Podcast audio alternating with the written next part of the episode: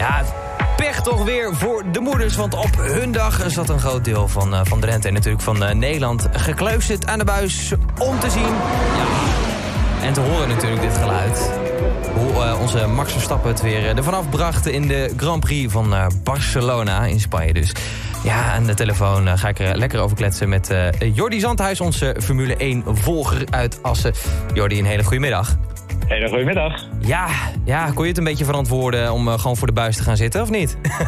ja, gelukkig wel. Mijn moeder die was zaterdag jarig, dus toen was ik er al even geweest. Dus oh. uh, ik kon het mooi combineren. Dus uh, ik kon zonder, zonder wel te groot schuldgevoel voor de buis gaan zitten. Hartstikke goed. Ja, en je hebt wat voorgeschoteld gekregen, zeg. Vanaf begin af aan gelijk al spannend. Ja, voor de mensen die het niet gezien ja. hebben, laten we even een, een kleine samenvatting geven. Ja, want ja. in, de eerste, uh, in de eerste bocht uh, gebeurde er gelijk al iets spannends, toch, Jordi? Ja, Max Verstappen die, die kon op zaterdag niet, niet de pole position grijpen. En ja, dan moet je vanaf plek 2 starten. En dat is in Barcelona is dat best wel een oké plek. Want dan start je aan de binnenkant van, van de baan, zeg maar, richting bocht 1. Dus eigenlijk, als je net iets later remt in bocht 1...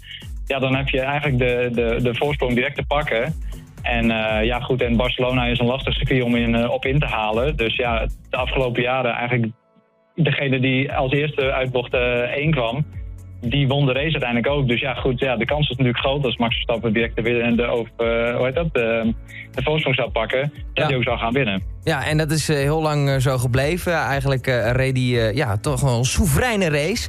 Maar toch ja. weer door het, het, ja, het schaakspel, zoals dat toch tegenwoordig heet in de Formule 1...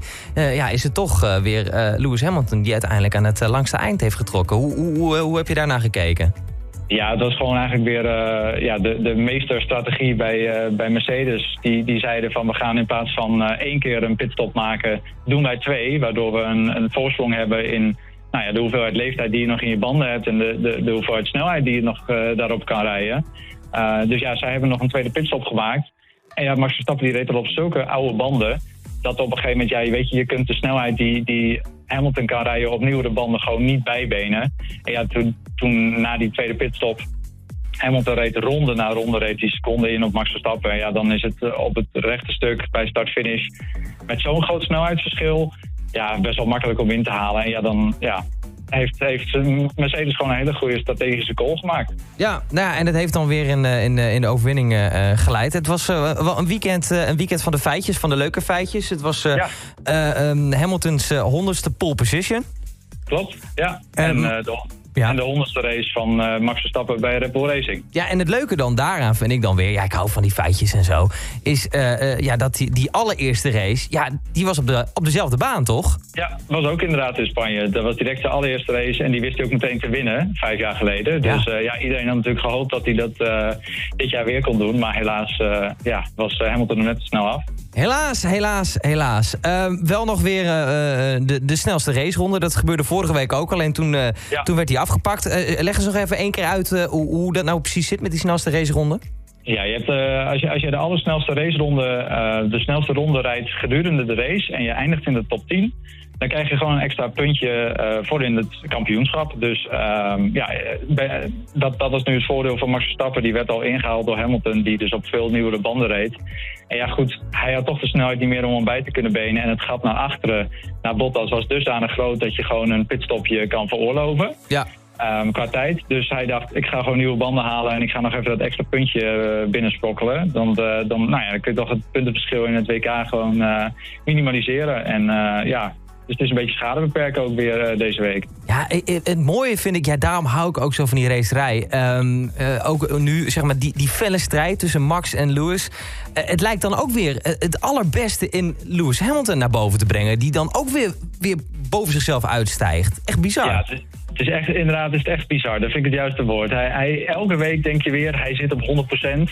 Maar toch elke week weet hij er nog weer dat beetje extra uit te persen. Dus wat dat betreft, ja, het is, het is een fenomeen. En ja, goed, er zijn mensen die zeggen van ja, het verpest de sport en hij is zo dominant. Maar dit jaar zie je echt dat hij ook echt elke week dat tandje bij moet zetten om op Max uh, voor te blijven.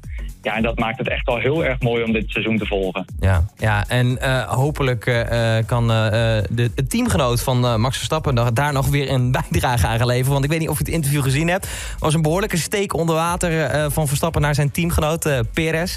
ja, ja, ja, kun jij even uitleggen wat hij daar precies bedoelde? Want hij was niet zo lief voor Perez. Nee, klopt. Hij, hij zei inderdaad dat hij nou ja, eigenlijk elke week weer de strijd vooraan in zijn eentje moet voeren. Elke week weer uh, komt het op hem aan in plaats van dat zijn teamgenoot ook een rol kan spelen. Zoals dat Bottas dat normaal gesproken ook kan doen. Die kan, nou ja, als hij in, in, in een goede doen is, uh, kan hij het Max Verstappen ook nog moeilijk maken. Ja. Uh, maar Perez, ja, die komt er gewoon bij lange na niet aan te pas. Dus ja, Verstappen die rijdt daar in zijn eentje vooraan.